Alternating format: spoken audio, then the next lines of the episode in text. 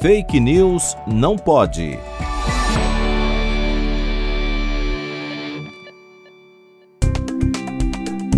Uma nova moda que se iniciou no Vale do Silício agora toma conta das redes sociais: o jejum de dopamina.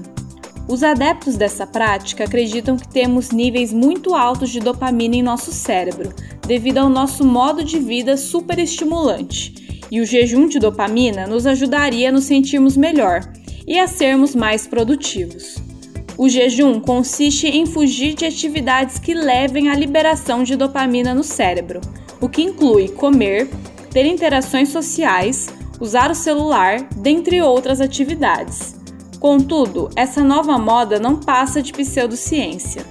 A dopamina é um neurotransmissor que está envolvido em diversas funções, como por exemplo com o nosso sistema recompensa, com o prazer, o aprendizado e a motivação. Contudo, os níveis de dopamina não se reduzem quando evitamos atividades superestimulantes. Não existe jejum de neurotransmissor. E na realidade, os adeptos do jejum de dopamina estão se privando de atividades saudáveis, como ter interações sociais e comer. A ideia original do jejum de dopamina, proposta pelo psiquiatra norte-americano Cameron Seppa, era a de se afastar das tecnologias e buscar por atividades mais simples que te conectem consigo mesmo e com os outros. É plausível dar um descanso ao cérebro das redes sociais, mas o efeito positivo dessa prática pouco provavelmente tem relação com a dopamina.